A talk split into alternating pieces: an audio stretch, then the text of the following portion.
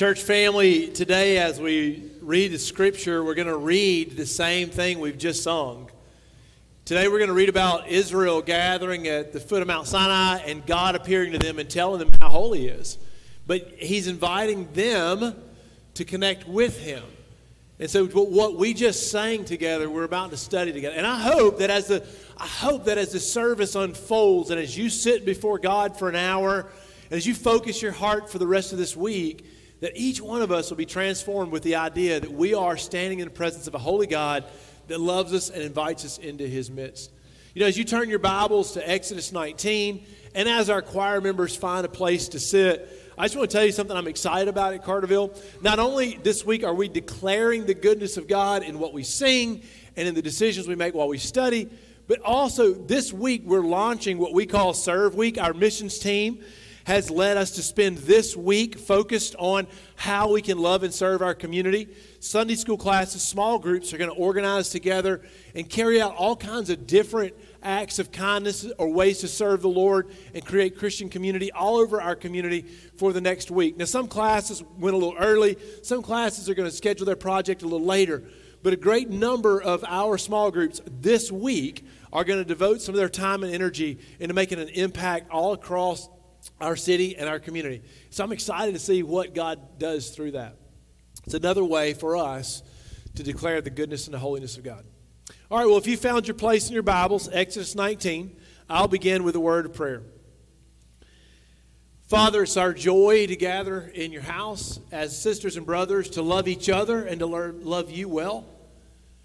I pray, Lord, in this time of Bible study, that your spirit would pierce our hearts and set us free, that you would lift our burdens. God, that you'd convict us and free us from our mistakes and sins. I pray, God, that you'd grant us hope and peace. I pray, Lord, that you would allow us today to be totally in awe of you, that you would give us a clear understanding of your size, of your majesty, of your power. And God, I pray that it would excite us at our very core. We love you. We ask that you lead us through this time of worship. In Christ's name we pray. Amen. Have you ever met anyone that was so impressive it changed your life? Maybe some of you have met a president, or maybe some of you have, have met a hero that you held for a long time. But if, if we just stopped and passed the microphone, and we, we won't, but if we stopped and passed the microphone all around the sanctuary and everybody got to share with the most impressive person that they ever met, or the one meeting that changed their life more than any other. I wonder, I wonder what all would come out. I wonder who we talk about. You know, there are some people that you meet that are a little lackluster. You see them on TV and then you meet them in person. You think, oh, okay, well, I wasn't as impressed as I thought I'd be. Other people, other people that you meet I mean, you're just overwhelmed. Like in person, they're like larger than life. There's, there's something about it that, that, a, that a television screen or, or the, the books, the words in print in a book they wrote just will not convey. There's something about them, their, their charisma, their charm, the size their personality, the look in their eyes, something about some people that just mesmerizes or overwhelms you. Well, who's the most impressive person that you have ever met? Has your life ever been changed by one of these encounters, up close and personal. I was called uh, last week and given the opportunity, one that I sadly I think I'm going to have to decline, to be a part of a, of a fundraiser event, you know, for a group of Baptists in the state. And uh, they said, you know, would you like to go? And I said, you know, I mean, if I can help, I'll go, but maybe, maybe not. I don't know. I mean, it's what, what, what do I need to do? They started to talk about it, and then they mentioned, they said, oh, oh, and one of the speakers there is Tim Tebow. Now, I know Tim Tebow gets mixed reviews. I realize football fans have divided opinions, but believers don't. And it just so happens that in the Skipper household, his biggest Mississippi based fan is the curly headed woman that lives in our house, Lindsay Skipper.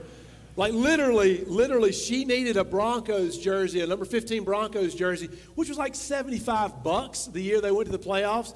Bought that sucker, then waved goodbye as he left Denver like two weeks later. The biggest Tim Tebow fan in the state of Mississippi may well be like on the sixth pew at Carterville, Lindsay Skipper, right? So this guy said, "Would you like? Would you like to go?" And I, I, I don't think we're going to be able to go, but I just thought, how cool would it be for Lindsay Skipper to get to meet Tim Tebow? Right? I mean, larger than life. His biceps are bigger than my head. Then I thought about that as her husband. I was like, well, maybe it's good for her not to meet him. You know what I'm saying? Because maybe then I would just be like, hey, why don't you work out or something? Yeah, I mean, I, I don't know. I don't know. But Tim is just one of these guys, you know, that's just kind of got that big personality and big biceps. And you're just neat, neat person. Wouldn't it be cool to meet him, right? It's weird how we get all fanboy and fangirl sometimes over singers or actors or athletes, you know.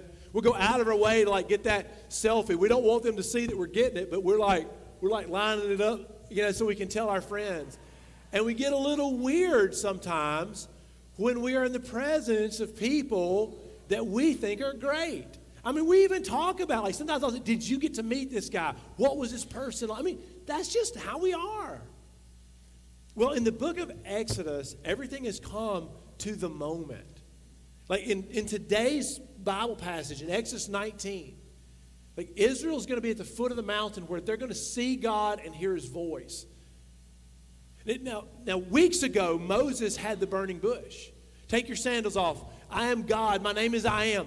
Moses met God, and it changed him enough that he was willing to go back and face Pharaoh toe to toe and tell all the Israelites, you guys are going to come with me. You're going to meet him. It's going to be amazing. Well, today is the day that these slaves are set free, not just to go live as somebody else's slaves, but to meet God. And so, as we read this passage, you're going to be reading about an up close, personal encounter that changed their future. And as people that God is setting free, from mundane lives, setting free from addiction, setting free from arrogance, setting free from sin, as people who are being set free by the same living God that delivered the Israelites, I hope that you and I, when we look at this text, when we imagine God, I hope that we have the same wonder and amazement and fear and awe. Let's read Exodus 19, 1 through 6. On the first day of the third month after the Israelites left Egypt, on that very day, they came to the desert of Sinai. After they set out from Rephidim, they entered the desert of Sinai, and Israel camped there in the desert in front of the mountain. Now, you remember in the burning bush, God told Moses, You'll come back here, bring them back here. This is, this is space on the earth where God has chosen to be present. If you've ever been in a moment where you felt God near, where you felt His presence, I know He's Spirit and He is everywhere. I, I, I've studied theology, I got you. But if you've ever been in a moment where God chose to make Himself known, where the Spirit was just powerful, where your eyes were open, where your mind was aware, it's a powerful feeling. Can you imagine walking up to the foot of the mountain that God has chosen as the space on planet Earth where He's going to introduce Himself to His people? And the presence of God is just humming in the air. Then Moses went up to God, and the Lord called to him from the mountain and said, This is what you are to say to the descendants of Jacob, and what you are to tell the people of Israel. All right, I want you to hear his speech. You yourselves have seen what I did to Egypt, how I carried you on eagle's wings and brought you to myself. Now, if you obey me fully and keep my covenant, then out of all nations, you'll be my treasured possession. Although the whole earth is mine, you will be for me a kingdom of priests and a holy nation. These are the words you are to speak to the Israelites. In verses 1 through 6, I want you to notice a couple of things we're being set apart as a kingdom of priests. Well, Israel was in their day, but in Jesus, you're set apart as a kingdom of priests. We are a royal priesthood, a holy nation. What was applied to God's people in Exodus 19 is extended to you through the Holy Spirit because of the power of Jesus to God's church today. You are invited to be a kingdom of priests.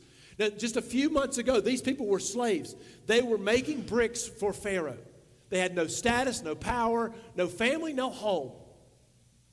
But today they're being elevated to be priests. And a couple things I need you to see as I inaugurate us as a kingdom of priests, as we walk out those doors in a little bit, aware that we are serving the community as a kingdom of priests. I want you to know a couple of things about it. Number one, I want you to recognize that our calling to be a priesthood, it's not a small thing, it's a big deal.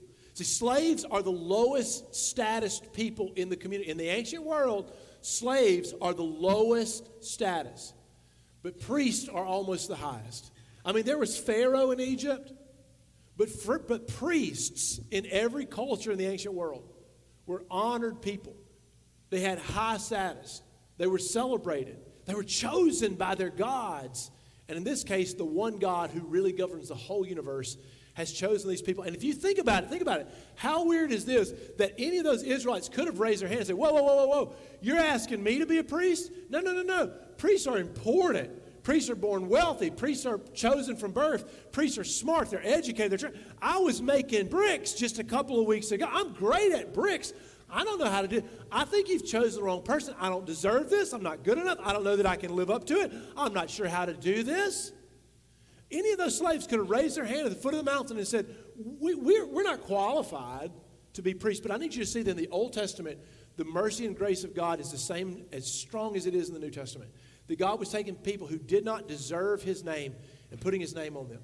That God was taking people who did not deserve their freedom and asked them to be priest representatives for him. The same thing for you. I mean, God has made you a priest not because you deserved it or earned it. God has called you to represent him on the earth because he loved you and chose to do it. Look, look at the pronouns. I know I just said a, a, grammar word and that makes us scared, but just track these six verses looking at the I, that is God, and the you, that is us. Let's break it down, okay? This is what he says about I. He says, I carried you on eagle's wings. Do you recognize that God has delivered you? Like, we're, we were driving forever this week, and one of the things that we did is we, you know, listen to the boys would watch movies in the back, and of course we've seen them all, so we're remembering in the in the you know the, in the van. Spoiler alert: if you haven't seen the movie The Hobbit, the boys picked The Hobbit, so we're listening to the DVD of The Hobbit while they're watching it. And at the end of the movie, The Hobbit, uh, you know, there's a bunch of, or the first movie anyway, there's a bunch of really, really bad, scary people that are about to kill all the nice, good people, right? And then suddenly, eagles, like huge eagles, come and rescue everybody. I'm sorry that I just ruined that movie for you. They, they came and rescued. They just grabbed them in their claws, they put them on their wings, and they flew them off to a safe place. Beautiful image of like all these small little hobbits and dwarves. They had no hope, they had no strength, but the eagles just grabbed them and carried them off to safety. And God is literally looking down at Israel, and He said, I carried you on eagle's wings. I delivered you from Pharaoh. I lifted my hand against Egypt. You did nothing. You literally did nothing. Because we were dead in our trespasses and sins. And God rescued us in Christ Jesus. You've been made a kingdom of priests by this God that wants to meet with you. Look at what else he says about this. In verse 4, he said, I, I carried you on eagle's wings, and I love this. And I brought you to myself. That's the most important Two words to me this. I brought you to myself. God didn't set Israel free so that they could have a chance to go out and prosper on their own. God didn't set them free from slavery because he felt guilty about how they were having to serve the Egyptians and just wanted to give them a, a, chance in the free market somewhere else. God did not set Israel free from slavery so that they could be free to themselves or slaves to somebody else. He did much better than that. He set them free so that he could bring them to himself. And the same thing is true for us. Yeah, I, we grew up in the South. I grew up so afraid of God and afraid of hell, and I grew up thinking that church and religion was all about just escaping hell to, to the point that I sort of believed that God saved me just so that I didn't have to go to hell and be a slave to my sins. But that's only half the story. It's not true. That's not it. God didn't save me just so I could escape hell because that kind of leads us to just saying, yeah, baptize me, do whatever you need to do so that I don't go to hell. I don't necessarily love the Lord, but man, I don't want to go to hell. Do whatever you got to. That is not salvation. That's not the gospel. I mean, the gospel is that God loved you and invited you to become part of his family. You're not just escaping hell, you're living in the inheritance of God. And he's saying to the Israel, I carried you on eagle wings and I brought you to myself. Not just to prosperity, not just to safety, not just to security, not just to a better life, not just to a second chance. I brought you to me. And that's the point of the Bible. And that's the point of your deliverance in Jesus. Whatever else comes with it, great. But I'm encouraging our church to seek first the kingdom of God and His righteousness and let all those other things be added. But the real prize, the treasure of the kingdom of heaven, is God Himself. It's not what you get for following Him. Some of us are really blessed for, for following Jesus. I mean, I mean God's allowed you to avoid a, a million pitfalls and, and you haven't taken pain. Good, great. That's awesome. That's a benefit. Maybe He's given you a great spouse or a good family. Maybe He's blessed you financially or let you lead at work or use your influence. Terrific. Praise God. Be good stewards of all those blessings. But those blessings are the side benefits. They're not the point. The point is that God delivered you to bring you to Himself. And everything else that you get as a part of your freedom, well, it's bonus, but it's not the point. The point is that God brought you to Him, and anything less than that would be disappointing. Look at the word you here. God says to them, God, God says to them this. He says, If you obey me, verse 5, if you obey me fully and keep my covenant, then out of all nations you'll be my treasure possession. If you read the Old Testament, if you read the Bible, uh, you know that this didn't work out perfectly. They were not able to keep his covenant, to obey him. They chased after idols, they chased after you know, power, prestige, wealth. And, and they really did not get to carry out their one true function as Abraham's descendants, blessing the nations, being a kingdom of priests. But you know, I don't have to criticize Israel. I can take out a mirror and I recognize that I don't keep God's covenant perfectly either. I recognize all the opportunities that I've missed, we've missed, the church has missed to be a priesthood for Jesus, to show our community who He is, to bring people to Him. And we become self absorbed or we become selfish or, self centered or, or lazy or arrogant. We miss our opportunities. But God said, if you obey me, here's some more use. You will be my treasured possession. You think about this the, the God who owns the depths of the sea, the God who owns the boundaries of the universe, the God who owns everything looks at me and you, our lives are a vapor, we're tiny, we're wrong half the time, and he looks at us and he says, You will be my treasured possession. He spoke to Israel and said, You people, Abraham's descendants, my treasured possession. He looks at his church. Said, You are. It blows my mind to think that God is crazy about me because I know who I am. Like I, I, know, I know my crazy thoughts. I, I, know my imperfections. I know my failures. I know, I know how I've disappointed you. I've disappointed me. I know who I am, and I'm thinking, treasured possession. Are we? Are you sure? Treasured possession. Something kind of came to me years ago. Lynn's and I have three kids, and we we, we love them all. Uh, I like I need to say that. Just when our when our oldest son was born, the first the first child we had it sort of changed my perspective of God, my understanding of grace, and of, and of unconditional love. And I tell parents this all the time. First, as a dad, I felt a huge burden because I realized that I was responsible for somebody else's faith for a while. Like that it's my responsibility as a priest to let, make sure that my son knows who God is, right? That accurately knows who God is. Not some corrupt picture of God, but, but the real one. That was heavy. But the second thing it did is like I suddenly loved this guy. I mean, like everything in me, I loved him, right? Now, stop and let's think about this. I tell parents this all the time. Let's think about the love of God. Let's think about that little kid, right? No offense, my son's terrific now. He does all kinds of fancy things. Changed the starter in, the, in the, one of the vehicles the other day. He's just so helpful now. But the day that kiddo was born, right? That first couple of months, basically that child contributes two things, right? They cry and they dirty their diapers. Like that's all the things that I noticed that they were like actually giving or doing, right? They, they can't they can't talk, they can't answer questions, they can't run errands, they can't sweep the floor, they can't make money and bring it into the family. For a couple of years there, right? There's a little season where all that kid is doing is messing up his diapers and crying so I cannot sleep. All right, stop. But do I love him? Unbelievably love him. And I realized that kid's not contributing anything yet to the household. Like the old Skipper Casa is not blessed by his investments yet. But I loved him tremendously. And I loved him not because of what he did, but I loved him because of what was in my heart. And then I suddenly realized you are a treasured possession to God, not because you're so good, but because of who he is, because he's so good.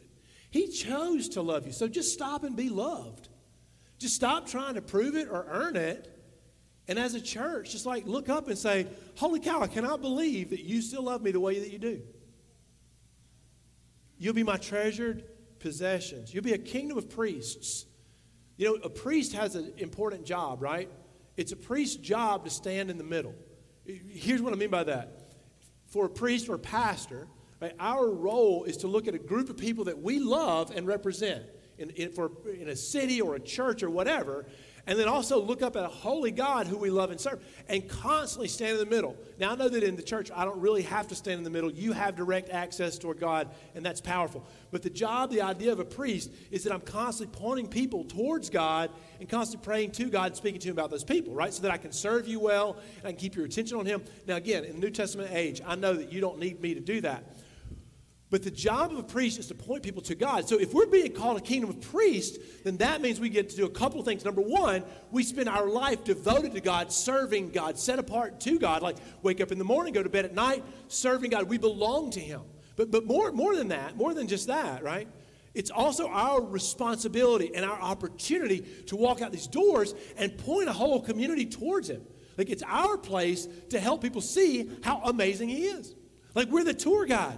We're the one who says, I saw him, I met him, he's amazing. Come give him a try. Let him change your life. He is better than whatever you've tried last, I promise. It's our job as priests to go to the football field, to go to the to band hall, to go to the volleyball court. Go, good luck in the playoffs. It's our job to go to go to the to the workplace and to the to the highways and the hedges where you live, your subdivision, your neighborhood. It's our job as priests to go those places representing God, looking at people and thinking, how can I love them and serve them for Him? How can I point their attention towards Him? How can I help them connect to Him? So, what would it mean that Israel was a kingdom of priests? I think it mean that their special job on planet Earth was to be a nation who showed all the nations around them that there's a loving God who has a plan for our lives. Like their role was to live out the covenant, obey his commands, and show all their neighbors a better way. But when the priests start to forget that you're set apart and holy and act like everybody else, we lose that opportunity to do that. And that's what happened in the Bible. That's what happened for Israel. Like they, they conformed to the ways of their, of their neighbors. They wanted a king like their neighbors. They started to act like their neighbors. They worshiped idols like their neighbors. But their job was not just to be privileged in status, but their job was that they'd use that privileged status to help everybody else attain it. And that's the same for the church. And the tragedy is that sometimes as a church, we walk out those doors and we forget to look at our neighbors that way. We forget that we are supposed to be serving Jesus to redeem the nations, that we're priests, it doesn't stop with us. Our job is that we're supposed to connect people to Him. And you may say, Ben, I didn't, I didn't go to seminary. I, didn't, I haven't surrendered to some kind of full time call to ministry or any of that kind of stuff. I, I don't, I know. This is the whole church. You are a holy people to God, His treasured possession. In the New Testament, you're invited in book of First Peter to be a kingdom of priests. And so I want to ask you, like, as we go out today, we, are you ready to represent the Lord? As you read chapter 19 and 20, it gets pretty awesome. I mean, God speaks and the mountain quakes, and like a volcano, like smoke billows out of the top of the mountain like a furnace, like not a little smolder, but like a furnace, right? God speaks to Moses with a thunder. Like the people tremble and are scared. God warns them, like, three days from now, you're going to meet with me. For the next three days, like, you know, don't be, don't be intimate with your spouse. Set yourselves apart. Do not be defiled. Don't be unclean. Consecrate yourself to me. Don't do anything unholy or unclean. Because three days from now, I'm going to let you walk up. Set a boundary. Nobody gets close to the mountain until I blow the ram's horn. But three days from now, after you've consecrated yourself, you can come forward. But don't move until I invite you, because I am holy. Here's the thing as we're invited to meet with this God that brought awe and wonder at the foot of that mountain, we need to be remember that while we're invited in, we cannot take him lightly. If the Israelites had raced across the boundary and said, Oh, I'm so glad I'm free, and touched the mountain, they are going to die. Because you're invited to a relationship with the Holy God, but don't take that for granted. Like he, as they sit there, it's amazing to me. They spend three days consecrating their life, remembering that they're not common or ordinary, they're holy. Do you know what the word holy means? I'll define it for you. Put it in your notes, keep it. You'll become smarter and better. Look, here we go. Holy means simply set apart. The word holy means a thing is set apart. A holy spoon that, that Aaron and his sons would have used for the temple could not be used for anything else. It was only used for, you know, for their, their sacrifices. A holy altar, a holy fork, you know, a holy priest. It means the thing is set apart, number one, from sin. It's set apart away from sin. But number two, it's set apart for the service of God. And I don't know, maybe some of us today need to remember that while you're set free and invited to be a priest, maybe your next step is that you would consecrate your life. Remember that you are holy, that you would set yourself apart. Maybe for some of us, that's what you need to do today. Is you need to say, look, I, there's a lot of things in my life that I need to clean up right now, remembering that I belong to God. I'm going to stop dabbling in the common. I'm going to stop being distracted. Maybe for some of us, we need to recognize, look, I've forgotten the fear of God. The fear of God is a good and holy thing. You know, in chapter 20, in Exodus chapter 20, verse 18 and following, God tells you about the fear of the Lord. When the people saw the thunder and the lightning and heard the trumpet and saw the mountain and smoke, they trembled with fear. They stayed at a distance. And they said to Moses, Speak to us yourself and we'll listen, but don't have God speak to us or we'll die.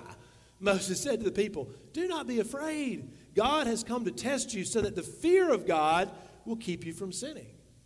The fear of God is supposed to keep us holy. The fear of God is good. God is holy, and the fear of God is good. But you know, here's the unfortunate thing I see two abuses in the church. When we think about God's holiness, sometimes we take it for granted and we don't consecrate ourselves. We live common and sinful lives, not amazed or blessed that He has set us apart, not willing to live up to our calling. And that's a tragedy. And it means that you're not where you need to be. It means you're missing some of the things that God's called you to do or called you to be. So if that's you, just like set yourselves apart, consecrate yourselves, be holy to God. But the second mistake I see in the church sometimes is exactly this. When Israel realized how big and good God is, they were right to fear him and be in awe and wonder of him. He wasn't there to hurt them, though. He was there to set them free. And if you, if you have a, a, a dad who's like, I don't know, Dwayne the Rock Johnson, you know, I mean, you know, if you just have this big, like, strong dad that just strikes fear, you know, in everybody that sees him, right? That should be scary to everybody except his kids, right? His kids should say, nobody can hurt me. Because have you seen my dad's deltoids? I mean, you know,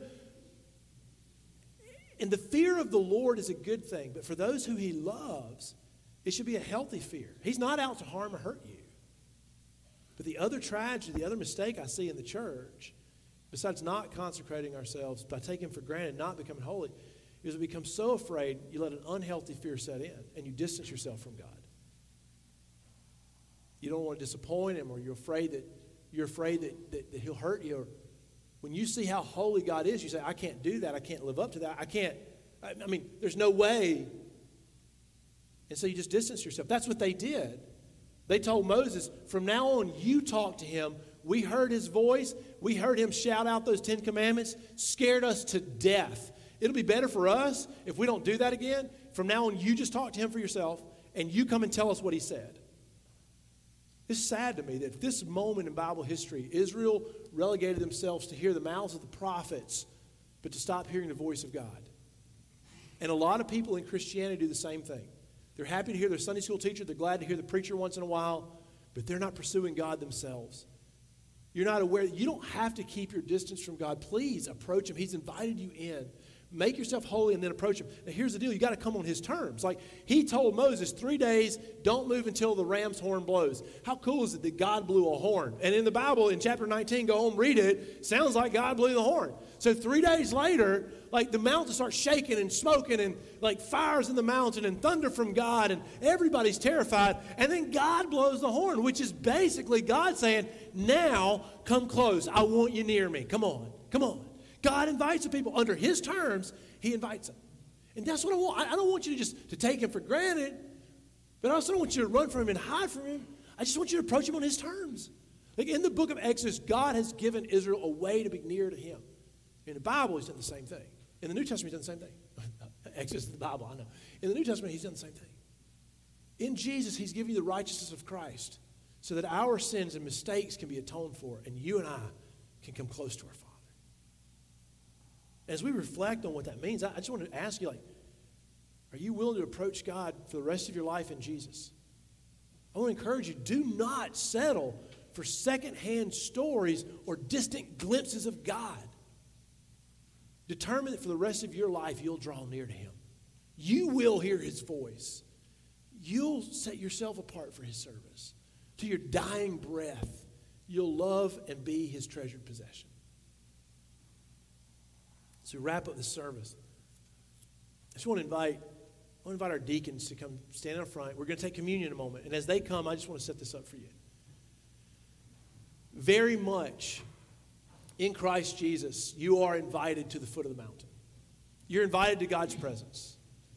Like He's chosen to pass over our sins, He's chosen to redeem and forgive us, to heal us in Christ Jesus. And every time the church takes communion together, we're remembering literally the bread represents His body that was broken for us, and the cup that we'll drink together represents His blood that was poured out for us. Jesus gave His life so that you and I could be cleansed and adopted, so that we could be near God on His terms. And as we take this communion meal together in just a moment, this is what I want to invite you to do. The Bible says examine yourself. So I want you to examine yourself. But as you examine yourself, don't just focus on your imperfections. Focus on the gospel of Jesus that is making you righteous. Like sit right there, and as you hold this cup or as you wait for this cup, like do your business with the Lord right now. Just reflect on your salvation, on your baptism. Hey, if you're off course, if you've blown it, great. There's no better time in the world for you to get that right than right now. As you hold that cup and remember what Jesus did for you. As you hold that cup, I want you to just remind yourself you are His treasured possession. He died for you. In just a moment, the deacons will help me as we pass out the elements of communion. If you are a believer, if you've given your life to Christ Jesus and made that public, you're invited to participate with us as you take these elements.